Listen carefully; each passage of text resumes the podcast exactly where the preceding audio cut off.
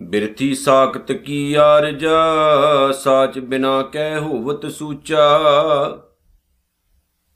ਬਿਰਥਾ ਨਾਮ ਬਿਨਾ ਤਨ ਅੰਧ, ਮੁਖ ਆਵਤ ਤਾਂ ਕਹਿ ਦੁਰਗੰਧ। ਬਿਨ ਸਿਮਰਨ ਦਿਨ ਰੈਨ ਬਿਰਥਾ ਬਿਹਾਏ ਮੇਘ ਬਿਨਾ ਜਿਉ ਖੇਤੀ ਜਾਏ। ਗੋਬਿੰਦ ਭਜਨ ਬਿਨ ਬਿਰਥੇ ਸਭ ਕਾਮ। ਜੋ ਕਿਰਪਨ ਕੇ ਨਿਰਾਰਥ ਦਾਮ ਧਨ ਧਨ ਤੇ ਜਨ ਜਿਹ ਘਟ ਬਸਿਓ ਹਰ ਨਾਉ। ਨਾਨਕ ਤਾਂ ਕੈ ਬਲ ਬਲ ਜਾਓ ਜੁਗੋ ਜੁਗ ਅਟਲ ਧੰਨ ਧੰਨ ਸਤਿਗੁਰੂ, ਸ੍ਰੀ ਗੁਰੂ ਗ੍ਰੰਥ ਸਾਹਿਬ ਜੀ ਦਾ ਪਾਵਨ ਓਟ ਆਸਰਾ ਰੱਖ ਕੇ ਬੜੇ ਹੀ ਪਿਆਰ ਸਤਿਕਾਰ ਨਾਲ ਕਲਗੀਧਰ ਦਸ਼ਮੇਸ਼ ਪਾਤਸ਼ਾਹ ਜੀ ਦੇ ਵੱਲੋਂ ਮਹਾਨ ਅਸੀਸਾਂ ਨਾਲ ਭਰੀ ਹੋਈ ਗੁਰੂ ਫਤਿਹ ਸਾਂਝੀ ਕਰੀਏ ਜੀ। ਗੱਜ ਵੱਜ ਕੇ ਆਖੋ ਜੀ, ਵਾਹਿਗੁਰੂ ਜੀ ਕਾ ਖਾਲਸਾ, ਵਾਹਿਗੁਰੂ ਜੀ ਕੀ ਫਤਿਹ। ਸੁਖਮਨੀ ਸਾਹਿਬ ਦੀ ਪਾਵਨ ਬਾਣੀ ਦੀ ਵਿਚਾਰ ਕਰਦਿਆਂ ਹੋਇਆਂ ਅਸੀਂ ਪੰਜਵੀਂ ਅਸ਼ਟਪਦੀ ਤੱਕ ਪਹੁੰਚੇ ਹਾਂ ਤੇ ਪੰਜਵੀਂ ਅਸ਼ਟਪਦੀ ਦੀ 6ਵੀਂ ਪੌੜੀ ਸਾਡੇ ਕੋਲ ਮੌਜੂਦ ਹੈ, ਜਿਹਦੀ ਅੱਜ ਅਸੀਂ ਵਿਚਾਰ ਕਰਨੀ ਹੈ। ਧੰਨ ਗੁਰੂ ਅਰਜਨ ਸਾਹਿਬ ਸੱਚੇ ਪਾਤਸ਼ਾਹ ਜੀ ਵਿਚਾਰ ਜਿਹੜੀ ਦੱਸਦੇ ਨੇ, ਇਸ ਪਾਵਨ ਪੌੜੀ ਦੇ ਵਿੱਚ ਉਹ ਬਹੁਤ ਹੀ ਕਮਾਲ ਦੀ ਹੈ। ਜਿਹਦੇ ਵਿੱਚ ਸਤਿਗੁਰੂ ਜੀ ਨੇ ਨਾ ਸਾਖਤ ਇਨਸਾਨ ਦੀ ਗੱਲ ਕੀਤੀ। ਸਾਖਤ ਦਾ ਮਤਲਬ ਹੁੰਦਾ ਹੈ, ਰੱਬ ਤੋਂ ਟੁੱਟਾ ਹੋਇਆ ਬੰਦਾ। ਵੈਸੇ ਇਹਦਾ ਇੱਕ ਹੋਰ ਅਰਥ ਕੱਢਿਆ ਜਾਂਦਾ ਹੈ, ਸ਼ਕਤੀ ਦਾ ਉਪਾਸ਼ਕ, ਜਿਹੜਾ ਰੱਬ ਨੂੰ ਨਾ ਮੰਨੇ, ਲੇਕਿਨ ਰੱਬ ਦੀਆਂ ਬਣਾਈਆਂ ਹੋਈਆਂ ਚੀਜ਼ਾਂ ਦੇ ਸਾਹਮਣੇ ਆਪਣੇ ਆਪ ਨੂੰ ਸਮਰਪਣ ਕਰਦਾ ਹੈ। ਸਾਖਤ, ਰੱਬ ਤੋਂ ਮੁਨਕਰ ਹੋਵੇ, ਰੱਬ ਦੀ ਹੋਂਦ ਨੂੰ ਸਵੀਕਾਰ ਨਾ ਕਰੇ। ਗੁਰਬਾਣੀ ਵਿੱਚ ਨਾ ਸਾਖਤ ਸ਼ਬਦ ਇੱਕ ਜਗ੍ਹਾ ਤੇ ਹੋਰ ਵੀ ਆਉਂਦਾ ਹੈ। ਵੈਸੇ ਤਾਂ ਬਹੁਤ ਜਗ੍ਹਾ ਤੇ ਵਰਤਿਆ ਗਿਆ, ਪਰ ਬੜਾ ਪਿਆਰਾ ਇੱਕ ਜਗ੍ਹਾ ਤੇ ਲਿਖਿਆ ਗਿਆ ਕਬੀਰ ਸਾਖਤ ਸੰਗ ਨਾ ਕੀਜੀਐ, ਦੂਰਹਿ ਜਾਈਐ ਭਾਗ, ਬਾਸਨ ਕਾਰੋ ਪਰਸੀਐ, ਤਉ ਕਸ਼ ਲਾਗੈ ਦਾਗ। ਉੱਥੇ ਦਾ ਮਤਲਬ ਹੈ ਕਿ ਜਿਹੜਾ ਰੱਬ ਤੋਂ ਟੁੱਟਾ ਹੋਇਆ ਇਨਸਾਨ ਹੈ ਭਾਵ, ਜਿਹੜਾ ਜੀਵਨ ਤੋਂ ਗਿਰਿਆ ਹੋਇਆ ਬੰਦਾ ਹੈ।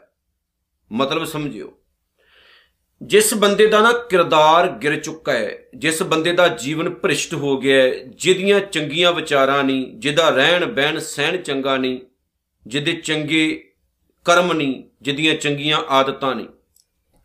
ਐਸੇ ਬੰਦੇ ਦੀ ਕਦੇ ਸੰਗਤ ਨਾ ਕਰੋ, ਭਾਵ ਉਹਦੇ ਵਿਚਾਰਾਂ ਨਾਲ ਕਦੇ ਸਹਿਮਤੀ ਪ੍ਰਗਟਾਓ ਨਾ।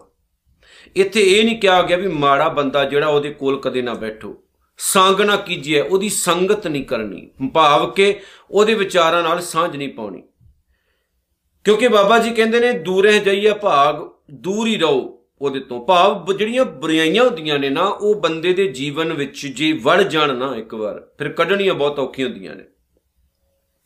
ਤਾਂ ਬਾਬਾ ਜੀ ਇੱਥੇ ਕਹਿੰਦੇ ਨੇ, ਦੂਰੇ ਜਾਈਏ ਭਾਗ, ਬਾਸਨ ਕਾਰੋ ਪਰਸੀਏ ਜਿਹੜੇ ਕਾਲੇ ਭਾਂਡੇ ਹੁੰਦੇ ਨੇ ਨਾ, ਜਦੋਂ ਉਹਨਾਂ ਨੂੰ ਟੱਚ ਕਰੀਦਾ ਨਾ, ਤਾਂ ਉਹ ਕਸ਼ ਲੱਗ ਗਿਆ ਦਾਗ ਮਾੜਾ ਮੋਟਾ ਤਾਂ ਦਾਗ ਲੱਗ ਹੀ ਜਾਂਦਾ।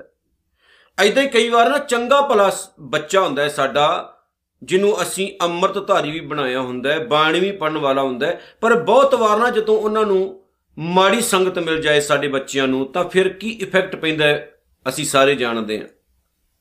ਚੰਗੇ ਭਲੇ ਸਾਡੇ ਬੱਚੇ ਵਿਗੜ ਜਾਂਦੇ ਨੇ, ਅਚਨਚੇਤ ਕੇਸ ਕਟਾ ਦਿੱਤੇ, ਅੰਮ੍ਰਿਤ ਦੀ ਦਾਤ ਵੀ ਗਵਾ ਦਿੱਤੀ, ਬਾਣੀ ਬਾਣੇ ਤੋਂ ਵੀ ਦੂਰ ਹੋ ਗਏ, ਨਸ਼ਿਆਂ ਪੱਤਿਆਂ ਵਿੱਚ ਲੱਗ ਗਏ, ਜੀਵਨ ਬਰਬਾਦੀ ਦੇ ਕੰਢੇ ਤੇ ਆ ਕੇ ਖੜਾ ਹੋ ਜਾਂਦਾ ਫਿਰ ਇਨਸਾਨ ਪਤਾ ਕੀ ਕਹਿੰਦਾ ਹੈ? ਸਾਡੇ ਬੱਚੇ ਮਾੜੀ ਬਹਿਣੀ ਬਹਿ ਗਏ, ਮਾੜੀ ਸੰਗਤ ਬਹਿ ਗਏ। ਮਾੜੀ ਸੰਗਤ ਮਾੜਾ ਹੀ ਪ੍ਰਭਾਵ ਪਾਉਂਦੀ ਹੈ, ਮਾੜਾ ਹੀ ਅਸਰ ਕਰਦੀ, ਯਾਦ ਰੱਖਿਓ। ਇਸ ਲਈ ਕੋਸ਼ਿਸ਼ ਇਹ ਕਰੋ, ਸਤ ਸੰਗਤ ਕਰਨ ਦੀ, ਸਤ ਸੰਗਤ ਸਤ ਦਾ ਮਤਲਬ ਹੈ ਸੱਚ ਨਾਲ ਜੁੜੇ ਹੋਏ ਬੰਦੇ। ਜਿਨ੍ਹਾਂ ਦਾ ਸਬੰਧ ਪਰਮਾਤਮਾ ਨਾਲ ਜੁੜ ਗਿਆ। ਸੰਗਤ ਕਰੋ ਉਹਨਾਂ ਦੀ। ਹੁਣ ਸਤਿਗੁਰੂ ਜੀ ਆਪਣੀ ਪਾਉਣ ਬਾਣੀ ਵਿੱਚ ਜਦੋਂ ਇਹ ਸ਼ਬਦ ਲਿਖਦੇ ਨੇ ਤੇ ਸਾਨੂੰ ਗੌਰ ਕਰਨਾ ਚਾਹੀਦਾ ਉਹਦੇ ਵਿੱਚ। ਸਤ ਸੰਗਤ ਕੈਸੀ ਜਾਣੀਐ, ਜਿੱਥੇ ਏਕੋ ਨਾਮ ਵਖਾਣੀਐ। ਹੁਣ ਸਤ ਸੰਗਤ ਦਾ ਮਤਲਬ ਕੀ ਹੈ, ਜਿੱਥੇ ਇੱਕ ਪਰਮਾਤਮਾ ਦੇ ਨਾਮ ਦੀ, ਉਹਦੇ ਗੁਣਾਂ ਦੀ ਗੱਲ ਕੀਤੀ ਜਾਏ। ਉਹ ਰੱਬੀ ਗੁਣ ਜਦੋਂ ਸਾਡੇ ਜੀਵਨ ਵਿੱਚ ਵਸਣਗੇ ਤੇ ਉਹਨਾਂ ਦੀ ਰੰਗਤ ਜਿਹੜੀ ਹੈ ਉਹ ਸਾਡੇ ਉੱਤੇ ਵੀ ਚੜੇਗੀ ਗੁਰਬਾਣੀ ਪੜ੍ਹ ਲਓ, ਇਤਿਹਾਸ ਪੜ੍ਹ ਕੇ ਵੇਖ ਲਓ। ਬੜੇ ਬਹੁਤ ਐਸੇ ਦੁਨੀਆ ਵਿੱਚ ਲੋਕ ਸਨ ਜਿਹੜੇ ਵਿਗੜੇ ਤਿਗੜੇ ਸੀ। ਪਰ ਉਹਨਾਂ ਨੂੰ ਬਾਣੀ ਨੇ ਸੁਧਾਰ ਦਿੱਤਾ, ਗੁਰਬਾਣੀ ਨੇ ਉਹਨਾਂ ਦਾ ਜੀਵਨ ਜਿਹੜਾ ਸੀ ਉਹ ਸਿੱਧੇ ਰਾਹ ਤੇ ਲੈ ਆਂਦਾ। ਪਟੜੀ ਦੇ ਉੱਤੋਂ ਲੈ ਚੁੱਕੇ ਸੀ, ਪਰ ਦੁਬਾਰਾ ਫਿਰ ਉਹ ਟਰੈਕ ਉੱਤੇ ਚੜ ਗਏ। ਇਹ ਗੁਰਬਾਣੀ ਦਾ ਅਸਰ ਹੈ, ਬਾਣੀ ਦਾ ਅਸਰ ਹੈ। ਇਹ ਸੰਗਤ ਦਾ ਅਸਰ ਹੈ। ਇਸ ਲਈ ਸਤਿਗੁਰੂ ਜੀ ਇੱਥੇ ਕਹਿੰਦੇ ਨੇ, ਬਿਰਥੀ ਸਾਖਤ ਕੀ ਆਰਜਾ? ਆਰਜਾ ਭਾਵ ਏਜ, ਮਤਲਬ ਉਮਰ। ਬਿਰਥੀ ਵਿਅਰਥ ਹੁੰਦੀ ਹੈ ਕਿਦੀ ਸਾਖਤ ਕੀ ਆਰਜਾ? ਰੱਬ ਤੋਂ ਟੁੱਟਾ ਹੋਇਆ ਜਿਹੜਾ ਬੰਦਾ ਨਾ, ਉਹਦੀ ਉਮਰ ਵਿਅਰਥ ਹੈ। ਭਾਵ ਕਿ ਉਹਦਾ ਸਮਾਂ ਵਿਅਰਥ ਹੈ। ਦੁਨੀਆ ਵਿੱਚ ਉਹ ਜੈਸਾ ਆਇਆ, ਜੈਸਾ ਨਾ ਆਇਆ। ਸਗੋਂ ਉਹਦਾ ਸੰਸਾਰ ਵਿੱਚ ਆਉਣ ਦਾ ਨੁਕਸਾਨ ਹੀ ਹੁੰਦਾ ਹੈ, ਫਾਇਦਾ ਹੀ ਨਹੀਂ ਹੁੰਦਾ। ਨੁਕਸਾਨ ਹੀ ਨੁਕਸਾਨ ਹੈ। ਕਿਉਂਕਿ ਉਹਨੇ ਨਾ ਦੁਨੀਆ ਦਾ ਭਲਾ ਤਾਂ ਕੀ ਕਰਨਾ ਸੀ, ਉਹ ਆਪਣਾ ਵੀ ਭਲਾ ਨਹੀਂ ਕਰ ਪਾਇਆ। ਉਹ ਜ਼ਮੀਨ ਦੇ ਉੱਤੇ ਨਾ, ਉਹ ਇਸ ਧਰਤੀ ਦੇ ਉੱਤੇ ਭਾਰ ਬਣ ਗਿਆ। ਉਹਨੇ ਸਮਾਜ ਦਾ ਕੁਝ ਚੰਗਾ ਨਹੀਂ ਕੀਤਾ, ਉਹਨੇ ਸਮਾਜ ਦਾ ਨੁਕਸਾਨ ਕੀਤਾ। ਧਰਮ ਜ਼ਿੰਦਗੀ ਦੇ ਵਿੱਚ ਬਹੁਤ ਜ਼ਰੂਰੀ ਹੈ। ਹੁਣ ਮੈਂ ਥੋੜਾ ਜਿਹਾ ਤੁਹਾਨੂੰ ਐਕਸਪਲੇਨ ਕਰ ਦਵਾਂ, ਧਰਮ ਕਿਉਂ ਜ਼ਰੂਰੀ ਹੈ? ਧਰਮ ਸਾਨੂੰ ਜੋ ਸਿਖਾਉਂਦਾ ਹੈ ਨਾ, ਉਹ ਸਾਨੂੰ ਕਿਤੋਂ ਨਹੀਂ ਮਿਲਣਾ। ਪਰ ਜੇ ਧਰਮ ਨੂੰ ਸਹੀ ਤਰੀਕੇ ਨਾਲ ਐਕਸਪਲੇਨ ਕੀਤਾ ਜਾਵੇ, ਸਹੀ ਤਰੀਕੇ ਨਾਲ ਸਮਝਾਇਆ ਜਾਏ, ਇੱਕ ਚੀਜ਼ ਨੋਟ ਕਰ ਲਿਓ, ਧਰਮ ਵਿਖਾਵਾ ਨਹੀਂ ਹੈ। ਧਰਮ ਕਰਮ ਕਾਂਡ ਨਹੀਂ ਹੈ, ਧਰਮ ਪਖੰਡ ਨਹੀਂ ਹੈ, ਧਰਮ ਭੇਖ ਨਹੀਂ ਹੈ। ਧਰਮ ਅੰਦਰਲੇ ਜੀਵਨ ਨੂੰ ਟੱਚ ਕਰਦਾ ਹੈ, ਸਾਡੇ ਅੰਦਰ ਨੂੰ ਸੁਧਾਰਦਾ ਹੈ। ਜਦੋਂ ਸਾਡਾ ਅੰਦਰਲਾ ਜੀਵਨ ਸਾਫ਼ ਸੁਧਰਾ ਹੋ ਜਾਏ, ਅੰਦਰੋਂ ਮੈਲ ਲਥਣੀ ਸ਼ੁਰੂ ਹੋ ਜਾਏ, ਫਿਰ ਪਤਾ ਕੀ ਹੁੰਦਾ? ਸਾਡਾ ਜਿਹੜਾ ਬਾਹਰਲਾ ਜੀਵਨ ਹੈ ਨਾ, ਉਹ ਵੀ ਬੰਨਾ ਸ਼ੁਰੂ ਹੋ ਜਾਂਦਾ ਹੈ। ਹੁਣ ਜਦੋਂ ਅਸੀਂ ਬਿਮਾਰ ਹੁੰਨੇ ਆ ਤੇ ਡਾਕਟਰ ਸਾਨੂੰ ਕੀ ਕਹਿੰਦੇ ਨੇ ਭਲਾ? ਦਵਾਈ ਦਿੰਦੇ ਆ। ਉਸ ਦਵਾਈ ਨੂੰ ਅਸੀਂ ਕੀ ਕਰਨਾ ਹੁੰਦਾ? ਪਾਣੀ ਵਿੱਚ ਘੋਲ ਕੇ ਨਹਾਉਣਾ ਨਹੀਂ ਹੁੰਦਾ। ਉਸ ਦਵਾਈ ਨੂੰ ਅਸੀਂ ਆਪਣੇ ਅੰਦਰ ਲੈ ਕੇ ਜਾਣਾ ਹੁੰਦਾ, ਖਾਣਾ ਹੁੰਦਾ ਜਦੋਂ ਦਵਾਈ ਸਾਡੇ ਅੰਦਰ ਜਾਂਦੀ ਹੈ ਤੇ ਉਹ ਸਾਡੇ ਸਰੀਰ ਦੇ ਅੰਦਰੋਂ ਇਫੈਕਟ ਸ਼ੁਰੂ ਕਰਦੀ ਹੈ, ਫਿਰ ਉਹਦਾ ਇਫੈਕਟ ਸਾਡੇ ਚਿਹਰੇ ਤੇ ਵੀ ਪੈਂਦਾ ਹੈ। ਬਹੁਤ ਬਿਮਾਰ ਬੰਦਾ ਹੋਵੇ ਨਾ, ਉਹਦੇ ਚਿਹਰੇ ਤੋਂ ਪਛਾਣਿਆ ਜਾ ਸਕਦਾ ਹੈ। ਇਹ ਬਹੁਤ ਬਿਮਾਰ ਹੈ। ਇਹ ਤੰਦਰੁਸਤ ਨਹੀਂ ਹੈ ਇਨਸਾਨ। ਪਰ ਜਦੋਂ ਉਹਨੂੰ ਮੈਡੀਸਨ ਦਿੱਤੀ ਜਾਂਦੀ ਹੈ ਤੇ ਉਹਦੇ ਸਰੀਰ ਨੂੰ ਅੰਦਰੋਂ ਕਲੀਨ ਕਰਦੀ ਹੈ, ਉਹ ਬੈਕਟੀਰੀਆ ਖਤਮ ਕਰਦੀ ਹੈ, ਬਿਮਾਰੀ ਨੂੰ ਖਤਮ ਕਰਦੀ ਹੈ ਤੇ ਅੰਦਰੋਂ ਜਦੋਂ ਇਨਸਾਨ ਖੁਸ਼ ਹੋ ਜਾਂਦਾ ਹੈ ਤੇ ਉਹਦੀ ਖੁਸ਼ੀ ਚਿਹਰੇ ਤੇ ਪ੍ਰਗਟ ਹੋ ਜਾਂਦੀ ਹੈ। ਉਹਦੇ ਅੰਦਰ ਜੇ ਖੁਸ਼ੀ ਹੋਵੇਗੀ, ਅੰਦਰ ਆਨੰਦ ਹੋਵੇਗਾ, ਤੇ ਫਿਰ ਕੀ ਹੋਵੇਗਾ ਜੀ? ਉਹਦੇ ਚਿਹਰੇ ਤੇ ਵੀ ਆਨੰਦ ਹੋਵੇਗਾ। ਪਰ ਜਿਸ ਬੰਦੇ ਦਾ ਅੰਦਰੋਂ ਹੀ ਸੜਿਆ ਹੋਇਆ ਹੈ, ਉਸ ਇਨਸਾਨ ਦੇ ਚਿਹਰੇ ਤੇ ਵੀ ਰੋਹਾਨੀਅਤ ਨਹੀਂ ਹੁੰਦੀ ਹੈ। ਜਿਹੜਾ ਬੰਦਾ ਅੰਦਰੋਂ ਆਨੰਦ ਨਾਲ ਜੁੜ ਗਿਆ, ਉਸ ਬੰਦੇ ਦਾ ਜਿਹੜਾ ਬਾਹਰਲਾ ਸਰੂਪ ਹੈ, ਉਹ ਵੀ ਆਨੰਦ ਮਗਣੀ ਹੁੰਦਾ ਹੈ। ਚੰਗਾ ਲੱਗਦਾ ਹੈ। ਇਸ ਲਈ ਸਭ ਤੋਂ ਜ਼ਰੂਰੀ ਹੈ ਅੰਦਰ ਧਰਮ ਨੂੰ ਵਸਾਓ। ਜਦੋਂ ਅੰਦਰ ਟੱਚ ਕਰ ਗਿਆ ਨਾ, ਧਰਮ ਦਿਲ ਨੂੰ ਟੱਚ ਕਰ ਗਿਆ ਨਾ, ਫਿਰ ਬਾਹਰੀ ਤੌਰ ਤੇ ਆਪਣੇ ਆਪ ਹੀ ਗੱਲ ਬਣਨੀ ਸ਼ੁਰੂ ਹੋ ਜਾਏਗੀ। ਲੇਕਿਨ ਜਿਹੜਾ ਸਾਖਤ ਇਨਸਾਨ ਹੈ, ਉਹ ਧਰਮ ਨੂੰ ਆਪਣੇ ਅੰਦਰ ਵਸਾਉਂਦਾ ਹੀ ਨਹੀਂ ਹੈ। ਇੱਕ ਚੀਜ਼ ਮੈਂ ਹੋਰ ਤੁਹਾਨੂੰ ਦੱਸ ਦਵਾਂ। ਬਹੁਤ ਸਾਰੇ ਨੌਜਵਾਨ ਮੁੰਡੇ ਕੁੜੀਆਂ ਧਾਰਮਿਕ ਰਸਮਾਂ ਅਤੇ ਰੀਤਾਂ ਰਿਵਾਜਾਂ ਨੇ ਦੂਰ ਕੀਤੇ ਨੇ। ਅਸੀਂ ਧਰਮ ਦੀ ਗੱਲ ਘੱਟ ਕਰਦੇ ਆਂ ਰਸਮਾਂ, ਰਿਵਾਜਾਂ, ਰੀਤਾਂ, ਕਰਮਕਾਂਡਾਂ ਤੇ ਪਖੰਡਾਂ ਦੀ ਗੱਲ ਜ਼ਿਆਦਾ ਕਰਦੇ ਆਂ ਜਦੋਂ ਸਾਡੇ ਕੋਲ ਕੋਈ ਯੰਗ ਬੱਚਾ, ਬੱਚੀ ਸਾਨੂੰ ਸਵਾਲ ਕਰਦੇ ਨੇ ਤੇ ਫਿਰ ਸਾਨੂੰ ਉਹਨਾਂ ਦਾ ਜਵਾਬ ਦੇਣਾ ਔਖਾ ਹੋ ਜਾਂਦਾ ਹੈ। ਅਸੀਂ ਗੁਰੂ ਗ੍ਰੰਥ ਸਾਹਿਬ ਮਹਾਰਾਜ ਦੀ ਬਾਣੀ ਦੀ ਗੱਲ ਘੱਟ ਕਰਦੇ ਆਂ ਲੇਕਿਨ ਜਦੋਂ ਗੁਰੂ ਗ੍ਰੰਥ ਸਾਹਿਬ ਦਾ ਸਰੂਪ ਸਾਡੇ ਘਰ ਵਿੱਚ ਆਉਣਾ ਹੁੰਦਾ ਹੈ ਤੇ ਅਸੀਂ ਕਰਮਕਾਂਡ ਵੱਲ ਜ਼ਿਆਦਾ ਧਿਆਨ ਦਿੰਨੇ ਆ ਇਸੇ ਲਈ ਸਾਡੇ ਕੋਲ ਉਹ ਜਿਹੜਾ ਮੇਨ ਪੁਆਇੰਟ ਹੁੰਦਾ ਨਾ, ਉਹ ਛੁੱਟ ਜਾਂਦਾ ਕਦੀ ਧਿਆਨ ਮਾਰ ਕੇ ਵੇਖੋ, ਸਾਡੇ ਘਰ ਦੇ ਵਿੱਚ ਅਖੰਡ ਪਾਠ ਸਾਹਿਬ ਰੱਖਿਆ ਜਾਣਾ ਹੈ ਅੱਜ। ਅਸੀਂ ਬਾਬਾ ਜੀ ਦਾ ਸਰੂਪ ਲੈ ਕੇ ਆਏ ਆ ਇਹ ਮੈਂ ਇੱਕ ਦਿਨ ਪਹਿਲਾਂ ਵੀ ਗੱਲ ਕਹੀ ਸੀ ਕਿ ਅਸੀਂ ਬੜੇ ਤਰ੍ਹਾਂ ਦੇ ਪਖੰਡ ਕਰਦੇ ਆ ਗੁਰੂ ਸਾਹਿਬ ਦਾ ਸਰੂਪ ਘਰ ਵਿੱਚ ਲੈ ਕੇ ਆਉਣ ਤੋਂ ਪਹਿਲਾਂ ਸਾਡੀਆਂ ਬੀਬੀਆਂ ਨੇ ਹੱਥ ਵਿੱਚ ਤੇਲ ਫੜਿਆ ਹੁੰਦਾ ਹੈ। ਉਹ ਪਹਿਲਾਂ ਤੇਲ ਚੋਂਦੀਆਂ ਨੇ। ਪਹਿਲੀ ਗੱਲ ਤਾਂ ਉਹੀ ਗਲਤ ਹੈ। ਪੁਰਾਣੇ ਟਾਈਮ ਦੇ ਵਿੱਚ ਤੇਲ ਇਸ ਲਈ ਚੋਇਆ ਜਾਂਦਾ ਹੁੰਦਾ ਸੀ ਕਿਉਂਕਿ ਪੁਰਾਣੇ ਟਾਈਮ ਦੇ ਵਿੱਚ ਜਿਹੜੇ ਦਰਵਾਜ਼ੇ ਹੁੰਦੇ ਸੀ ਨਾ ਲੱਕੜ ਦੇ ਉਹਨੂੰ ਜਿਹੜੇ ਕਵਜੇ ਲੱਗੇ ਹੁੰਦੇ ਸੀ ਲੋਹੇ ਦੇ, ਉਹ ਚੀਂ ਚੀਂ ਕਰਦੇ ਹੁੰਦੇ ਸੀ, ਆਵਾਜ਼ ਦਿੰਦੇ ਸੀ ਜੰਗਾ ਲੱਗ ਜਾਂਦਾ ਸੀ ਉਹਨਾਂ ਨੂੰ। ਫਿਰ ਸਾਡੇ ਸਿਆਣੇ ਬਜ਼ੁਰਗ ਕੀ ਕਰਦੇ ਹੁੰਦੇ ਸੀ? ਪਹਿਲਾਂ ਹੀ ਉਹਨਾਂ ਵਿੱਚ ਤੇਲ ਪਾ ਦਿੰਦੇ ਸੀ, ਜਿਹਦੇ ਨਾਲ ਉਹਨਾਂ ਦੀ ਆਵਾਜ਼ ਹਟ ਜਾਂਦੀ ਸੀ। ਗੱਲ ਇੰਨੀ ਸੀ। ਅੱਜ ਉਹ ਚੀਜ਼ ਕਰਮਕਾਂਡ ਬਣ ਗਈ, ਵਹਿਮ ਬਣ ਗਈ। ਗੁਰੂ ਗ੍ਰੰਥ ਸਾਹਿਬ ਦਾ ਸਰੂਪ ਉਦੋਂ ਤੱਕ ਅਸੀਂ ਘਰ ਦੇ ਅੰਦਰ ਐਂਟਰੀ ਨਹੀਂ ਹੋਣ ਦਿੰਦੇ ਸੱਚੇ ਪਾਤਸ਼ਾਹ ਨੂੰ, ਜਦੋਂ ਤੱਕ ਕੋਈ ਤੇਲ ਨਾ ਚੋਦੇ ਸਵਾਲ ਹੈ ਮੇਰਾ, ਤੇਲ ਕਿਉਂ ਚੋਇਆ ਜਾਂਦਾ ਜੀ, ਇਹ ਸਗਣ ਹੈ। ਕਿੰਨੇ ਪੈਦਾ ਕੀਤਾ ਔਰ ਇਹ ਕਿਉਂ ਹੈ? ਇਹ ਇੱਕ ਕਰਮਕਾਂਡ ਬਣ ਗਿਆ ਹੁਣ। ਇਦਾਂ ਦੇ ਬਹੁਤ ਸਾਰੇ ਕਰਮਕਾਂਡ ਜਿਹੜੇ ਅਸੀਂ ਤਿਆਰ ਕਰ ਲਏ। ਸਮੇਂ-ਸਮੇਂ ਤੇ ਮੈਂ ਰਿਮਾਈਂਡਰ ਕਰਾਵਾਂਗਾ ਉਹਨਾਂ ਸਾਰੀਆਂ ਚੀਜ਼ਾਂ ਨੂੰ। ਸਾਨੂੰ ਖਿਹੜਾ ਛੱਡਣਾ ਚਾਹੀਦਾ ਉਹਨਾਂ ਚੀਜ਼ਾਂ ਦਾ। ਹੁਣ ਮੇਨ ਗੱਲ ਜਿਹੜੀ ਮੈਂ ਕਰ ਲੱਗਾ ਕਿਉਂਕਿ ਮੈਂ ਨਹੀਂ ਚਾਹੁੰਦਾ ਕਿ ਜ਼ਿਆਦਾ ਟਾਈਮ ਲੱਗੇ। ਉਹਨੇ ਕੋ ਟਾਈਮ ਦੇ ਵਿੱਚ ਸਾਰੀ ਗੱਲ ਕਵਾਂਗਾ। ਮੇਨ ਗੱਲ, ਜਦੋਂ ਬਾਬਾ ਜੀ ਦਾ ਸਰੂਪ ਘਰ ਵਿੱਚ ਆ ਗਿਆ, ਅਖੰਡ ਪਾਠ ਸਾਹਿਬ ਆਰੰਭ ਹੋਣ ਤੋਂ ਪਹਿਲਾਂ ਅਰਦਾਸ ਬੇਨਤੀ ਹੋਈ, ਹੁਕਮਨਾਮਾ ਹੋਇਆ ਕੜਾ ਪ੍ਰਸ਼ਾਦੀ ਦੇਗ ਨੂੰ ਪ੍ਰਵਾਨਗੀ ਮਿਲੀ, ਕਿਰਪਾਨ ਭੇਟਾ ਹੋਈ। ਫਿਰ ਜਪਜੀ ਸਾਹਿਬ ਦਾ ਪਾਠ ਆਰੰਭ ਹੁੰਦਾ ਹੈ। ਪੰਜ ਪੌੜੀਆਂ ਤੋਂ ਬਾਅਦ ਕੜਾ ਪ੍ਰਸ਼ਾਦੀ ਦੇਗ ਵਰਤਾਈ ਜਾਂਦੀ ਹੈ। ਜਦੋਂ ਕੜਾ ਪ੍ਰਸ਼ਾਦੀ ਦੇਗ ਵਰਤਾਈ ਜਾਂਦੀ, ਪੰਜਾਂ ਪੌੜੀਆਂ ਤੋਂ ਬਾਅਦ ਤੇ ਸਾਰੇ ਜਾਣੇ ਕੜਾ ਪ੍ਰਸ਼ਾਦੀ ਦੇਗ ਲੈ ਕੇ ਬਾਹਰ ਚਲੇ ਜਾਂਦੇ ਨੇ। ਚਾਹ, ਪਾਣੀ, ਸਮੋਸੇ, ਸਮਾਸੇ ਖਾਣੇ ਸ਼ੁਰੂ ਕਰ ਦਿੰਦੇ ਆ ਅੰਦਰ ਕੱਲਾ ਹੀ ਪਾਠੀ ਸਿੰਘ ਹੁੰਦਾ ਜਾਂ ਕਿਸੇ ਬਜ਼ੁਰਗ ਨੂੰ ਬਿਠਾ ਦਿੰਨੇ ਆਪਾਂ ਉੱਥੇ। ਉਹ ਪਾਠ ਕਰਨਾ ਸ਼ੁਰੂ ਕਰ ਦਿੰਦਾ ਪਾਠ ਤੁਹਾਡੇ ਲਈ ਹੈ। ਤੁਸੀਂ ਸੁਣਨਾ ਹੈ। ਇਸ ਲਈ ਬਾਬਾ ਜੀ ਦਾ ਸਰੂਪ ਲੈ ਕੇ ਆਏ ਲੇਕਿਨ ਅਸੀਂ ਗੁਰੂ ਗ੍ਰੰਥ ਸਾਹਿਬ ਮਹਾਰਾਜ ਦੀ ਰਿਸਪੈਕਟ ਕਰਨ ਦੀ ਬਜਾਏ ਬੇਅਦਬੀ ਕਰਨ ਦੇ ਦੋਸ਼ੀ ਹੋ ਜਾਂਦੇ ਆ ਜਦੋਂ ਅਸੀਂ ਗੁਰੂ ਗ੍ਰੰਥ ਸਾਹਿਬ ਵੱਲ ਧਿਆਨ ਘੱਟ ਤੇ ਹੋਰਨਾਂ ਕੰਮਾਂ ਵੱਲ ਧਿਆਨ ਜ਼ਿਆਦਾ ਦੇ ਦਿੰਨੇ ਆ ਇਹ ਵੀ ਇਹ ਵੀ ਸਾਖਤਪੁਣ ਹੈ। ਯਾਦ ਰੱਖਿਓ, ਗੁਰਮੁਖ ਨਹੀਂ ਅਸੀਂ, ਇਹ ਵੀ ਸਾਖਤਪੁਣ ਹੈ। ਜਿਹੜਾ ਸਾਡੇ ਅੰਦਰ ਵਸਿਆ ਹੋਇਆ ਹੈ। ਸੋ ਇਹਨਾਂ ਆਦਤਾਂ ਨੂੰ ਆਓ ਘਟਾਈਏ ਤੇ ਸਹੀ ਮਾਇਨੇ ਵਿੱਚ ਸਤਿਗੁਰੂ ਦੀ ਸਿੱਖਿਆ ਨੂੰ ਪਰਨਾਈਏ ਅਸੀਂ ਕਿਉਂ ਅੱਜ ਟੈਨਸ਼ਨ ਦੇ ਵਿੱਚ ਪਏ ਹੋਏ ਆ ਵੀ ਸਿੱਖ ਜਿਹੜੇ ਆ, ਉਹਨਾਂ ਦੇ ਬੱਚੇ ਸਿੱਖੀ ਸੋਚ ਤੋਂ ਦੂਰ ਜਾ ਰਹੇ ਨੇ, ਬੱਚੇ ਬੱਚੀਆਂ ਸਿੱਖੀ ਨਹੀਂ ਅਪਣਾ ਰਹੇ। ਕੀ ਅਪਣਾਉਣਗੇ? ਕਿਉਂਕਿ ਅਸੀਂ ਉਹਨਾਂ ਨੂੰ ਸਹੀ ਤਰੀਕੇ ਨਾਲ ਐਕਸਪਲੇਨ ਕਰ ਹੀ ਨਹੀਂ ਪਾ ਰਹੇ, ਦੱਸ ਹੀ ਨਹੀਂ ਪਾ ਰਹੇ, ਤਾਂ ਹੀ ਤਾਂ ਉਹ ਦੂਰ ਜਾ ਰਹੇ ਨੇ। ਫਿਰ ਮੈਂ ਕਹਿ ਦਵਾਂ, ਧਰਮ ਦਾ ਸਬੰਧ ਦਿਲ ਨਾਲ ਹੈ। ਜਦੋਂ ਤੁਸੀਂ ਆਪਣੇ ਦਿਲ ਵਿੱਚ ਗੁਰੂ ਨਾਨਕ ਨੂੰ ਜਗ੍ਹਾ ਦੇ ਦਿੱਤੀ ਨਾ, ਤੇ ਤੁਹਾਡੇ ਬੱਚੇ ਕਦੇ ਕੇਸ ਨਹੀਂ ਕਟਾਉਣਗੇ, ਨਸ਼ੇ ਪੱਤੇ ਨਹੀਂ ਕਰਨਗੇ, ਮਾੜੀ ਸੰਗਤ ਦੀ ਬਹਿਣੀ ਨਹੀਂ ਬਹਿਣਗੇ ਪਰ ਥੋੜਾ ਜਿਆਣਾ ਤੁਸੀਂ ਵੀ ਸਮਝੋ ਗੁਰਬਾਣੀ ਨੂੰ, ਤਾਂ ਆਪਣੇ ਬੱਚਿਆਂ ਨੂੰ, ਆਪਣੀ ਔਲਾਦ ਨੂੰ ਸਮਝਾ ਸਕਦੇ ਹੋ। ਸਾਚ ਬਿਨਾ ਕਹਿ ਹੋਵਤ ਸੂਚਾ। ਹੁਣ ਜਦੋਂ ਤੱਕ ਤੇਰੇ ਅੰਦਰ ਸੱਚ ਨਹੀਂ ਹੈ, ਉਦੋਂ ਤੱਕ ਤੇਰਾ ਸਰੀਰ ਨਕਮਾ ਹੈ, ਸੁੱਚਾ ਨਹੀਂ ਹੋ ਸਕਦਾ। ਮਤਲਬ ਹੈ ਇਹਦਾ ਕਹਿਣ ਦਾ, ਸਤਿਗੁਰੂ ਜੀ, ਜਿਹੜੀ ਗੱਲ ਕਹਿਣੀ ਚਾਹੁੰਦੇ ਨੇ, ਸਾਚ ਬਿਨਾ ਕਹਿ ਹੋਵਤ ਸੂਚਾ। ਹੁਣ ਸਤਿਗੁਰੂ ਜੀ ਜਿਹੜੀ ਗੱਲ ਕਹਿਣੀ ਚਾਹੁੰਦੇ ਨੇ ਵੀ ਜਦੋਂ ਤੱਕ ਤੇਰੇ ਅੰਦਰ ਸੱਚ ਨਹੀਂ ਹੈ, ਤੇਰਾ ਅੰਦਰ ਸੁੱਚਾ ਨਹੀਂ। ਭਾਵ ਕਿ ਤੂੰ ਆਪਣੇ ਸਰੀਰ ਨੂੰ ਝੂਠਾ ਹੀ ਸਮਝ। ਸਤਿਗੁਰੂ ਗੁਰੂ ਅਰਜਨ ਸਾਹਿਬ ਕਹਿੰਦੇ ਨੇ ਵੀ ਭਾਈ, ਜੇ ਤੂੰ ਬਹੁਤ ਪੜਿਆ ਲਿਖਿਆ ਵੀ ਹੈ, ਪਰ ਜੇ ਤੂੰ ਮਾੜੇ ਕੰਮਾਂ ਵੱਲ ਜੁੜ ਗਿਆ, ਬਹੁਤ ਧਨਵਾਨ ਵੀ ਹੈ, ਆਦਤਾਂ ਮਾੜੀਆਂ ਹੋ ਗਈਆਂ ਤੇ ਮੇਰੇ ਮਾਲਕ ਸੱਚੇ ਪਾਤਸ਼ਾਹ ਕਹਿੰਦੇ, ਤੇਰਾ ਜਿਹੜਾ ਅੰਦਰਲਾ ਸਰੀਰ ਹੈ ਝੂਠਾ ਹੋ ਜਾਏਗਾ, ਸੁੱਚਾ ਨਹੀਂ ਹੋ ਪਾਏਗਾ। ਤੂੰ ਪਰਮਾਤਮਾ ਦੀ ਨਿਗਾਹ ਦੇ ਵਿੱਚ ਪ੍ਰਵਾਨ ਨਹੀਂ ਚੜ ਪਾਏਗਾ, ਕਿਉਂਕਿ ਇਹਦੇ ਲਈ ਤੈਨੂੰ ਆਪਣੇ ਆਪ ਨੂੰ ਮਾਲਕ ਦੇ ਚਰਨਾਂ 'ਚ ਸਮਰਪਣ ਕਰਨਾ ਪਏਗਾ। ਹੁਣ ਇੱਥੇ ਗੱਲ ਜਿਹੜੀ ਸਮਝਣ ਵਾਲੀ ਹੈ, ਸਾਨੂੰ ਕਿਸੇ ਪ੍ਰਕਾਰ ਦਾ ਕੋਈ ਕਰਮ ਕਾਂਡ ਪਖੰਡ ਕਰਨ ਦੀ ਲੋੜ ਨਹੀਂ। ਬਸ ਜਿੱਥੇ ਵੀ ਹੋ, ਉੱਥੇ ਆਪਣੇ ਆਪ ਨੂੰ ਸਮਰਪਣ ਕਰ ਦੋ। ਸੁੱਚੇ ਹੋਣ ਲਈ ਸਾਨੂੰ ਸਪੈਸ਼ਲ ਕਿਸੇ ਤੀਰਥ ਇਸ਼ਨਾਨ ਕਰਨ ਦੀ ਲੋੜ ਨਹੀਂ। ਅੰਦਰ ਨਾਮ ਬਾਣੀ ਹੋਣੀ ਚਾਹੀਦੀ ਹੈ।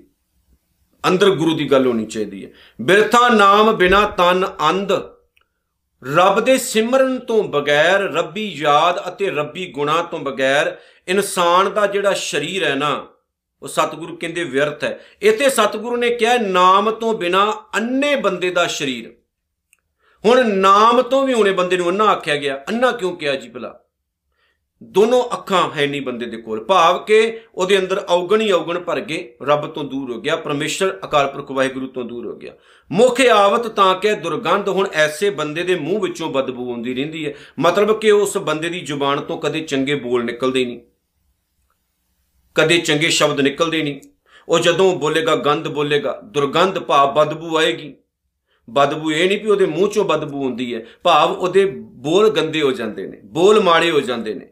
ਐਸੇ ਇਨਸਾਨ ਦਾ ਜਿਹੜਾ ਜੀਵਨ ਹੈ, ਉਹ ਵਿਅਰਥ ਹੋ ਜਾਂਦਾ ਹੈ। ਬਿਨ ਸਿਮਰਨ, ਦਿਨ ਰਹਿਣ ਬਿਰਥਾ ਬਿਹਾਈ ਰੱਬੀ ਯਾਦ ਤੋਂ ਬਗੈਰ ਨਾ ਇਨਸਾਨ ਦਿਨ ਤੇ ਰਾਤ ਦੋਨੋਂ ਹੀ ਵਿਅਰਥ ਗਵਾ ਦਿੰਦਾ ਹੈ। ਨਾ ਦਿਨ ਕੰਮ ਆਉਂਦਾ ਹੈ, ਨਾ ਰਾਤ। ਨਾ ਜਵਾਨੀ ਕੰਮ ਆਈ, ਨਾ ਵਡੇਪਾ ਕੰਮ ਆਇਆ। ਜ਼ਾਰੀ ਦੀ ਸਾਰੀ ਜਿਹੜੀ ਜ਼ਿੰਦਗੀ ਨਾ, ਉਹ ਵਿਅਰਥ ਗਵਾ ਦਿੱਤੀ। ਹੁਣ ਸਤਿਗੁਰੂ ਜੀ ਇੱਕ ਜਗ੍ਹਾ ਤੇ ਬੜਾ ਸੋਹਣਾ ਕਹਿੰਦੇ ਨੇ, ਅਬ ਨਾ ਭਜਸ ਭਜਸ ਕਬ ਭਾਈ, ਆਵੇ ਅੰਤ ਨਾ ਭਜਿਆ ਜਾਏ। ਕਿ ਜੇ ਟਾਈਮ ਤੇਰੇ ਕੋਲ ਹੁਣ ਹੈ ਨਾ ਤੇ ਉਸ ਟਾਈਮ ਨੂੰ ਸਫਲ ਬਣਾ। ਮਾਲਕ ਦੇ ਪਾਵਨ ਚਰਨਾਂ ਦੇ ਨਾਲ ਜੋੜ। ਫਿਰ ਗੱਲ ਤੇਰੀ ਬੰਨੀ ਹੈ। ਜਿਵੇਂ ਇੱਕ ਕਵੀ ਨੇ ਲਿਖਿਆ ਨਾ ਕਿ ਸਾਬਣ ਲਾਲਾ ਧੋਤਾ, ਕੋਲਾ ਦੁੱਧ ਦਹੀਂ ਵਿੱਚ ਪਾਇਆ ਖੁੰਬ ਚਾੜ ਰੰਗਣ ਪੀ ਧਰਿਆ, ਰੰਗ ਨਾ ਉਸ ਵਟਾਇਆ। ਵਿਛੜ ਕੇ ਕਾਲਕਸੀ ਹੋਈ, ਬਿਨ ਮਿਲਿਆ ਨਹੀਂ ਲੈਂਦੀ। ਅੰਗ ਅੱਗ ਦੇ ਲਾ ਕੇ ਵੇਖੋ ਚੜਦਾ ਰੂਪ ਸਵਾਇਆ। ਕੋਲਾ ਕਾਲਾ ਹੋ ਗਿਆ। ਸਾਬਣ ਲਾਇਆ, ਧੋਤਾ, ਰੰਗਿਆ, ਕਈ ਕੰਮ ਕੀਤੇ। ਕੋਲਾ ਜਿਹੜਾ ਲਾਲ ਨਹੀਂ ਹੋਇਆ। ਉਹ ਲਾਲ ਕਿੱਦਾਂ ਹੋਣਾ ਸੀ ਉਹਨੇ? ਜਿੱਥੋਂ ਚੱਕਿਆ, ਉੱਥੇ ਰੱਖਣਾ ਪੈਣਾ ਸੀ। ਸਮਝਦੇ ਹੋ? ਕੋਲੇ ਦੀ ਜਿਹੜੀ ਅਸਲੀਅਤ ਹੈ, ਜਿਹੜਾ ਉਹਦਾ ਜੀਵਨ ਹੈ, ਜਿਹੜਾ ਉਹਦਾ ਮੁੱਢ ਹੈ, ਉਹ ਅੱਗ ਹੈ। ਅੱਗ ਤੋਂ ਦੂਰ ਹੋਇਆ ਤਾਂ ਉਹ ਕੀ ਬਣ ਗਿਆ ਕਾਲਾ? ਜਦੋਂ ਤੁਸੀਂ ਉਹਨੂੰ ਅੱਗ ਵਿੱਚ ਜਾ ਕੇ ਰੱਖੋਗੇ, ਦੁਬਾਰਾ ਫਿਰ ਉਹ ਮਗਨ ਲੱਗ ਪੈਂਦਾ ਹੈ। ਵੇਖ ਲਿਓ ਅਜਮਾ ਕੇ। ਜਦੋਂ ਅੱਗ ਠੰਡੀ ਹੋ ਜਾਂਦੀ ਹੈ, ਤਾਂ ਕੋਲਾ ਕਾਲਾ ਹੋ ਜਾਂਦਾ। ਕੋਲਾ ਕਿੱਥੋਂ ਬਣਦਾ? ਲੱਕੜ ਤੋਂ। ਲੱਕੜ ਸੜਦੀ ਹੈ, ਫਿਰ ਕੋਲੇ ਬਣ ਜਾਂਦੇ ਜਦੋਂ ਤਾਂ ਅੱਗ ਦੇ ਵਿੱਚ ਲਾ ਕੇ ਰੱਖੋਗੇ ਤਾਂ ਫਿਰ ਉਹ ਲਾਲ ਹੈ। ਜਦੋਂ ਉਹਨੂੰ ਅੱਗ ਤੋਂ ਬਾਹਰ ਰੱਖੋਗੇ ਤਾਂ ਫਿਰ ਕੀ ਬਣ ਗਿਆ? ਕਾਲਾ। ਇਸ ਲਈ ਜਦੋਂ ਉਹਨੂੰ ਅੱਗ ਵਿੱਚ ਜਾ ਕੇ ਰੱਖਿਆ ਤਾਂ ਦੁਬਾਰਾ ਫਿਰ ਕੀ ਹੋਇਆ? ਅੰਗ ਅੱਗ ਦੇ ਲਾ ਕੇ ਵੇਖੋ ਚੜਦਾ ਰੂਪ ਸਵਾਇਆ। ਜਦੋਂ ਉਹਨੂੰ ਅੱਗ ਨਾਲ ਟੱਚ ਕੀਤਾ, ਫਿਰ ਉਹ ਲਾਲ ਸੂਹਾ ਹੋ ਗਿਆ। ਬਸ ਅਸੀਂ ਵੀ ਉਹ ਤੋਂ ਟੁੱਟੇ ਹੋਏ ਹਾਂ। ਅਸੀਂ ਵੀ ਕਾਲੇ ਹੋ ਗਏ ਸਾਡੇ ਅੰਦਰ ਦੁਰਗੰਧੀ ਆ ਗਈ ਹੈ। ਸਾਡੇ ਅੰਦਰ ਔਗਣ ਆ ਗਏ ਨੇ। ਅੱਜ ਸਿੱਖ ਸਿੱਖ ਦੀ ਪੱਗ ਕਿਉਂ ਲਾ ਰਿਹਾ ਜੀ? ਭਲਾ ਦੱਸੋ। ਸਿੱਖ ਸ਼ਰਾਬਾਂ ਕਿਉਂ ਪੀ ਰਿਹਾ ਦੱਸਿਓ? ਉਨੀ ਭੀੜ ਗੁਰਦੁਆਰੇ 'ਚ ਹੀ ਨਹੀਂ ਹੁੰਦੀ ਜਿੰਨੀ ਠੇਕਿਆਂ ਤੇ ਹੁੰਦੀ ਹੈ। ਆਪਣੀਆਂ ਹੀ ਬਰਾਬਰ ਦੀਆਂ ਧੀਆਂ ਦੇ ਨਾਲ ਨੱਚ ਰਿਹਾ ਉਹ। ਸੋਚਿਆ ਕਦੀ? ਮੈਂ ਵੀਡੀਓ ਵੇਖੀ ਸੀ, ਮੈਂ ਜੇ ਮੇਰੇ ਕੋਲ ਮਿਲੀ ਨਾ ਉਹ ਵੀਡੀਓ ਤੇ ਮੈਂ ਇਸ ਵੀਡੀਓ ਦੇ ਨਾਲ ਲਿੰਕ ਤੁਹਾਨੂੰ ਦੇ ਕੇ ਸਮਝਾਉਣ ਦੀ ਕੋਸ਼ਿਸ਼ ਕਰਾਂਗਾ। ਬਾਣਾ ਪਾਇਆ ਹੋਇਆ ਹੈ ਤੇ ਆਪਣੇ ਬਰਾਬਰ ਦੀ, ਆਪਣੀ ਧੀ ਦੇ ਬਰਾਬਰ ਦੀ ਇੱਕ ਲੜਕੀ ਦੇ ਨਾਲ ਨੱਚਣ ਵਾਲਾ ਬਾਣਾ ਨਿਹੰਗ ਸਿੰਘਾਂ ਵਾਲਾ ਹੈ, ਲੇਕਿਨ ਉਹ ਸ਼ਰਾਬ ਪੀ ਰਿਹਾ ਤੇ ਇੱਕ ਹੋਰ ਮੈਂ ਵੀਡੀਓ ਵੇਖੀ, ਜਿਹਦੇ ਵਿੱਚ ਇੱਕ ਚੰਗਾ ਭਲਾ ਅੰਮ੍ਰਿਤਧਾਰੀ ਸਾਡਾ ਵੀਰ, ਉਹ ਨੱਚ ਰਿਹਾ ਤੇ ਪੱਗ ਵੀ ਲਵਾ ਬਿੰਦਾ ਇਹ ਭਲਾ ਸਾਰਾ ਕੁਝ ਕਿਉਂ ਹੋ ਰਿਹਾ?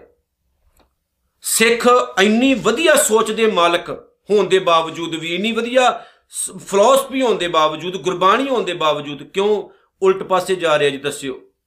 ਕਾਦੇ ਵਾਸਤੇ ਜਾ ਰਿਹਾ? ਜਿਹਨੂੰ ਤੁਸੀਂ ਪੰਥ ਰਤਨ ਕਹਿੰਦੇ ਹੋ ਨਾ, ਬਾਦਲ ਉਹ ਵੀ ਜਾ ਕੇ ਉਹ ਭੰਗੀਆਂ ਨੂੰ, ਸ਼ਰਾਬੀਆਂ ਨੂੰ, ਸਿਗਰਟਾਂ ਪੀਣ ਵਾਲੇ ਨੂੰ ਮੱਥੇ ਕਿਉਂ ਟੇਕ ਰਿਹਾ ਕਿਤਨਾ ਕਿਤੇ ਸਾਡਾ ਕਸੂਰ ਹੈ ਭਲਿਓ, ਅੱਜ ਸਾਡਾ ਕਿਰਦਾਰ ਨਹੀਂ ਰਿਹਾ ਤੇ ਕਿਰਦਾਰ ਬੰਨਾ ਸੀ ਗੁਰਬਾਣੀ ਤੋਂ। ਇਸ ਲਈ ਸਾਨੂੰ ਸ਼ਰਾਬ ਤਾਂ ਚੰਗੀ ਲੱਗਦੀ ਹੈ, ਅੰਮ੍ਰਿਤ ਨਹੀਂ। ਇਸ ਲਈ ਸਾਨੂੰ ਠੇਕੇ ਚੰਗੇ ਲੱਗਦੇ ਆ ਗੁਰਦੁਆਰੇ ਨਹੀਂ। ਇਸ ਲਈ ਅਸੀਂ ਆਪਣੀਆਂ ਧੀਆਂ ਦੇ ਬਰਾਬਰ ਦੀਆਂ ਲੜਕੀਆਂ ਦੇ ਨਾਲ ਬਾਹਾਂ ਫੜ ਫੜ ਕੇ ਨੱਚਦੇ ਆ ਸਾਨੂੰ ਸ਼ਰਮ ਨਹੀਂ ਆਉਂਦੀ ਹੈ। ਸ਼ਰਮ ਨਹੀਂ ਆਉਂਦੀ ਹੈ। ਅਸੀਂ ਕਰਦਾਰ ਤੋਂ ਬੜੇ ਨੀਵੇਂ ਚਲੇ ਗਏ ਆ। ਖੱਡ ਵਿੱਚ ਜਾ ਕੇ ਡਿੱਗ ਪਏ ਆ, ਕਿਉਂਕਿ ਅਸੀਂ ਬਾਣੀ ਤੋਂ ਦੂਰ ਹੋ ਗਏ ਆ, ਸਿਧਾਂਤ ਤੋਂ ਦੂਰ ਹੋ ਗਏ ਆ। ਪ੍ਰਾਤਨਤਾ ਜਿਹੜੀ ਸੀ ਨਾ, ਪ੍ਰਾਤਨ ਸਿੰਘਾਂ ਦੀ ਜੀਵਨ ਜਾਂਚ, ਉਹ ਸਾਡੇ ਵਿੱਚ ਨਹੀਂ ਰਹੀ। ਅਸੀਂ ਜਿੰਨਾ ਧਿਆਨ ਮੂਵੀਆਂ ਵੱਲ ਜਾਂ ਹੋਰ ਮਾੜੇ ਕੰਮਾਂ ਵੱਲ ਦਿੰਨੇ ਆ, ਉਹਦੇ ਵਿੱਚੋਂ ਥੋੜਾ ਜਿਹਾ ਧਿਆਨ ਬਾਣੀ ਪੜਨ ਵੱਲ ਤੇ ਇਤਿਹਾਸ ਪੜਨ ਵੱਲ ਲਾ ਦਿਓ। ਤੁਸੀਂ ਕੀ ਤੁਹਾਡੀਆਂ ਸੱਤ ਕੁਸ਼ਤਾਂ, ਪੁਸ਼ਤਾਂ ਤਰ ਜਾਣਗੀਆਂ? ਤੁਸੀਂ ਕੀ ਤੁਹਾਡੀਆਂ ਸੱਤ ਪੁਸ਼ਤਾਂ ਤਰ ਜਾਣਗੀਆਂ? ਯਾਦ ਰੱਖਿਓ। ਪਰ ਅਸੀਂ ਉਧਰ ਧਿਆਨ ਨਹੀਂ ਦਿੰਦੇ। ਬਾਪੂ ਕਹਿੰਦੇ ਨੇ, ਮੇਘ ਬਿਨਾ ਜਿਉ ਖੇਤੀ ਜਾਏ। ਮਾਲਕ ਜੀ ਕਹਿੰਦੇ ਨੇ, ਜਿਸ ਤਰ੍ਹਾਂ ਨਾ ਬੱਦਲ ਨਾ ਪਵੇ, ਭਾਵ ਪਾਣੀ ਨਾ ਪਵੇ ਤੇ ਖੇਤੀ ਸੁੱਕ ਜਾਂਦੀ ਹੈ ਨਾ। ਐਨ ਇਸ ਤਰ੍ਹਾਂ ਗੋਬਿੰਦ ਭਜਨ ਬਿਨ ਬਿਰਤੇ ਸਭ ਕਾਮ। ਜਿਹੜੇ ਇਨਸਾਨ ਨੂੰ ਪ੍ਰਮਾਤਮਾ ਦੇ ਨਾਲ ਪਿਆਰ ਨਹੀਂ ਹੋਇਆ ਅਜ ਤੱਕ, ਉਹ ਇਨਸਾਨ ਦਾ ਜਿਹੜਾ ਜੀਵਨ ਹੈ, ਉਹ ਵੀ ਵਿਰਥ ਹੈ। ਜਿਵੇਂ ਬੱਦਲਾਂ ਤੋਂ ਬਗੈਰ, ਪਾਣੀ ਤੋਂ ਬਗੈਰ ਖੇਤੀ ਸੁੱਕ ਜਾਂਦੀ ਹੈ, ਐਨ ਇਸੇ ਤਰ੍ਹਾਂ ਉਸ ਇਨਸਾਨ ਦਾ ਜੀਵਨ ਵੀ ਵਿਅਰਥ ਚਲਾ ਜਾਂਦਾ ਹੈ, ਜਿਹੜਾ ਇਨਸਾਨ ਵਾਹਿਗੁਰੂ ਤੋਂ ਦੂਰ ਹੋ ਜਾਂਦਾ ਹੈ। ਉਹਦੇ ਕੀਤੇ ਹੋਏ ਸਾਰੇ ਕੰਮ ਭਾਵੇਂ ਉਹ ਧਾਰਮਿਕ ਹੋਣ, ਚਾਹੇ ਕੋਈ ਹੋਰ ਹੋਣ, ਉਹ ਕਿਸੇ ਲੇਖੇ ਨਹੀਂ ਲੱਗਦੇ ਨੇ। ਜਿਉ ਕਿਰਪਨ ਕੇ ਨਿਰਾਰਥ ਦਾਮ ਸਤਿਗੁਰੂ ਜੀ ਕਹਿੰਦੇ ਨੇ, ਜਿਸ ਤਰ੍ਹਾਂ ਨਾ ਇੱਕ ਕੰਜੂਸ ਬੰਦੇ ਦਾ ਧਨ, ਉਹਦੇ ਆਪਣੇ ਕਿਸੇ ਕੰਮ ਵੀ ਨਹੀਂ ਆਉਂਦਾ ਨਾ। ਹੁਣ ਪਹਿਲੀ ਪੰਕਤੀ ਨੂੰ ਨਾਲ ਰਲਾ ਕੇ ਸੀ ਪੜਨਾ ਗੋਬਿੰਦ ਭਜਨ ਬਿਨ ਬਿਰਥੇ ਸਭ ਕਾਮ, ਭਜਨ ਤੋਂ ਬਗੈਰ, ਪਰਮਾਤਮਾ ਦੇ ਨਾਮ ਤੋਂ ਬਗੈਰ, ਉਹ ਤੋਂ ਸਖਣਾ ਰਹਿ ਕੇ ਇਨਸਾਨ ਦੇ ਸਾਰੇ ਹੀ ਕੰਮ ਕਿਸੇ ਅਰਥ ਨਹੀਂ, ਕਿਸੇ ਕੰਮ ਨਹੀਂ ਆਉਂਦੇ ਨੇ। ਜਿਉ ਕਿਰਪਣ ਕੇ ਨਿਰਾਰਥ ਦਾਮ ਉਵੇਂ ਜਿਵੇਂ ਇੱਕ ਕੰਜੂਸ ਬੰਦਾ ਧਨ ਇਕੱਠਾ ਕਰੀ ਜਾਂਦਾ ਕਰੀ ਜਾਂਦਾ, ਪਰ ਉਹ ਮਰ ਮੁੱਕ ਜਾਂਦਾ ਇਦਾਂ ਹੀ ਕੰਜੂਸੀ ਕਰਦਾ ਕਰਦਾ, ਉਹਦਾ ਹੀ ਧਨ, ਉਹਦੇ ਹੀ ਕੰਮ ਨਹੀਂ ਆਉਂਦਾ। ਕਰੋੜਾਂ ਰੁਪਏ ਬੰਦੇ ਕੋਲ ਹੁੰਦੇ ਨੇ, ਫਿਰ ਵੀ ਕੰਜੂਸੀ ਕਰੀ ਜਾਣਗੇ, ਮਰ ਗਏ ਮਰ ਗਏ ਮਰ ਗਏ। ਬੈਂਕਾਂ ਵਿੱਚ ਰੱਖਿਆ, ਕਿਸੇ ਕੰਮ ਨਹੀਂ ਆਇਆ। ਆਪਣੇ ਤੇ ਨਹੀਂ ਖਰਚ ਕਰਦੇ ਹੋ ਮਰ ਜਾਣਗੇ। ਇਦਾਂ ਹੀ ਸਿਆਣਿਆਂ ਨੇ ਆਖਿਆ ਨਾ ਵੀ ਬੜੇ ਦੁਨੀਆ ਵਿੱਚ ਲੋਕ ਹੁੰਦੇ ਨੇ ਜਿਹੜੇ ਜਿਨ੍ਹਾਂ ਦਾ ਸੁਭਾਅ ਹੁੰਦਾ ਹੈ, ਚਮੜੀ ਜਾਏ, ਦਮੜੀ ਨਾ ਜਾਏ। ਮਰ ਜਾਂਦੇ ਨੇ ਪਰ ਦਮੜੀ ਨਹੀਂ ਕੱਢਦੇ, ਰੁਪਈਆ ਕੱਢ ਕੇ ਖੁਸ਼ ਨਹੀਂ ਹੁੰਦੇ। ਇਦਾਂ ਦੇ ਬਹੁਤ ਸਾਰੇ ਲੋਕ ਨੇ ਦੁਨੀਆ ਦੇ ਵਿੱਚ। ਸਤਿਗੁਰੂ ਜੀ ਕਹਿੰਦੇ ਜਿਵੇਂ ਇੱਕ ਕੰਜੂਸ ਬੰਦਾ ਪੈਸਾ ਇਕੱਠਾ ਕਰੀ ਜਾਂਦਾ ਹੈ, ਉਹਦਾ ਧਨ ਉਹਦੇ ਕਦੀ ਕਿਸੇ ਕੰਮ ਨਹੀਂ ਨਾ ਹੁੰਦਾ ਇਸੇ ਤਰ੍ਹਾਂ ਹੀ ਇਹੋ ਜਿਹੇ ਇਨਸਾਨ ਦੇ ਕੀਤੇ ਹੋਏ ਸਾਰੇ ਕਰਮ ਵਿਅਰਥ ਨੇ। ਉਹ ਕਿਸੇ ਕੰਮ ਨਹੀਂ ਆਉਂਦੇ ਨੇ। ਧਨ ਧਨ ਤੇ ਜਨ, ਜੇ ਘਟ ਬਸਿਓ ਹਰ ਨਾਉ। ਉਹ ਜਿਹੜੇ ਬੰਦੇ ਨੇ ਨਾ, ਉਹ ਧਨ ਨੇ, ਧਨਤਾ ਜੋਗ ਨੇ। ਜਿਨ੍ਹਾਂ ਦੇ ਹਿਰਦੇ ਦੇ ਵਿੱਚ ਨਾ ਅਕਾਲ ਪੁਰਖ ਵਾਹਿਗੁਰੂ ਦਾ ਵਾਸਾ ਹੈ, ਨਾਨਕ ਤਾਂ ਕਹਿ ਬਲ ਬਲ ਜਾਉ। ਮੈਂ ਨਾਨਕ ਉਹਨਾਂ ਤੋਂ ਸਦਕੇ ਜਾਂਦਾ ਹਾਂ, ਬਲਹਾਰ ਜਾਂਦਾ ਹਾਂ। ਹੁਣ ਸਤਿਗੁਰੂ ਨੇ ਕਿੱਥੇ ਜਾ ਕੇ ਗੱਲ ਖਤਮ ਕੀਤੀ ਕਿ ਅਸੀਂ ਨਾ ਆਪਣੇ ਜੀਵਨ ਵਿੱਚ ਅਕਾਲ ਪੁਰਖ ਵਾਹਿਗੁਰੂ ਦੇ ਗੁਣ ਪੈਦਾ ਕਰਨੇ ਨੇ। ਫਿਰ ਜਾ ਕੇ ਗੱਲ ਬਣਨੀ ਹੈ। ਸੋ ਆਓ ਪਿਆਰਿਓ, ਮਾਲਕ ਦੇ ਪਾਵਨ ਚਰਨਾਂ ਨਾਲ ਜੁੜੀਏ, ਆਪਣੇ ਅੰਦਰ ਰੱਬੀ ਗੁਣ ਪੈਦਾ ਕਰੀਏ ਤੇ ਧੰਨ ਗੁਰੂ ਅਰਜਨ ਸਾਹਿਬ ਦਾ ਧੰਨਵਾਦ ਕਰੀਏ ਜਿਨ੍ਹਾਂ ਨੇ ਸਾਨੂੰ ਮਿੱਠੀ ਪਾਵਨ ਬਾਣੀ ਦਿੱਤੀ ਹੈ ਸੁਖਮਨੀ ਸਾਹਿਬ, ਜਿਹਦੇ ਥਰੂ ਅਸੀਂ ਆਪਣਾ ਜੀਵਨ ਸਫਲ ਕਰਨ ਦਾ ਯਤਨ ਕਰ ਰਹੇ ਹਾਂ। ਨਾਨਕ ਨਾਮ ਚੜ੍ਹਦੀ ਕਲਾ, ਤੇਰੇ ਭਾਣੇ ਸਰਬੱਤ ਦਾ ਭਲਾ। ਵਾਹਿਗੁਰੂ ਜੀ ਕਾ ਖਾਲਸਾ, ਵਾਹਿਗੁਰੂ ਜੀ ਕੀ ਫਤਿਹ।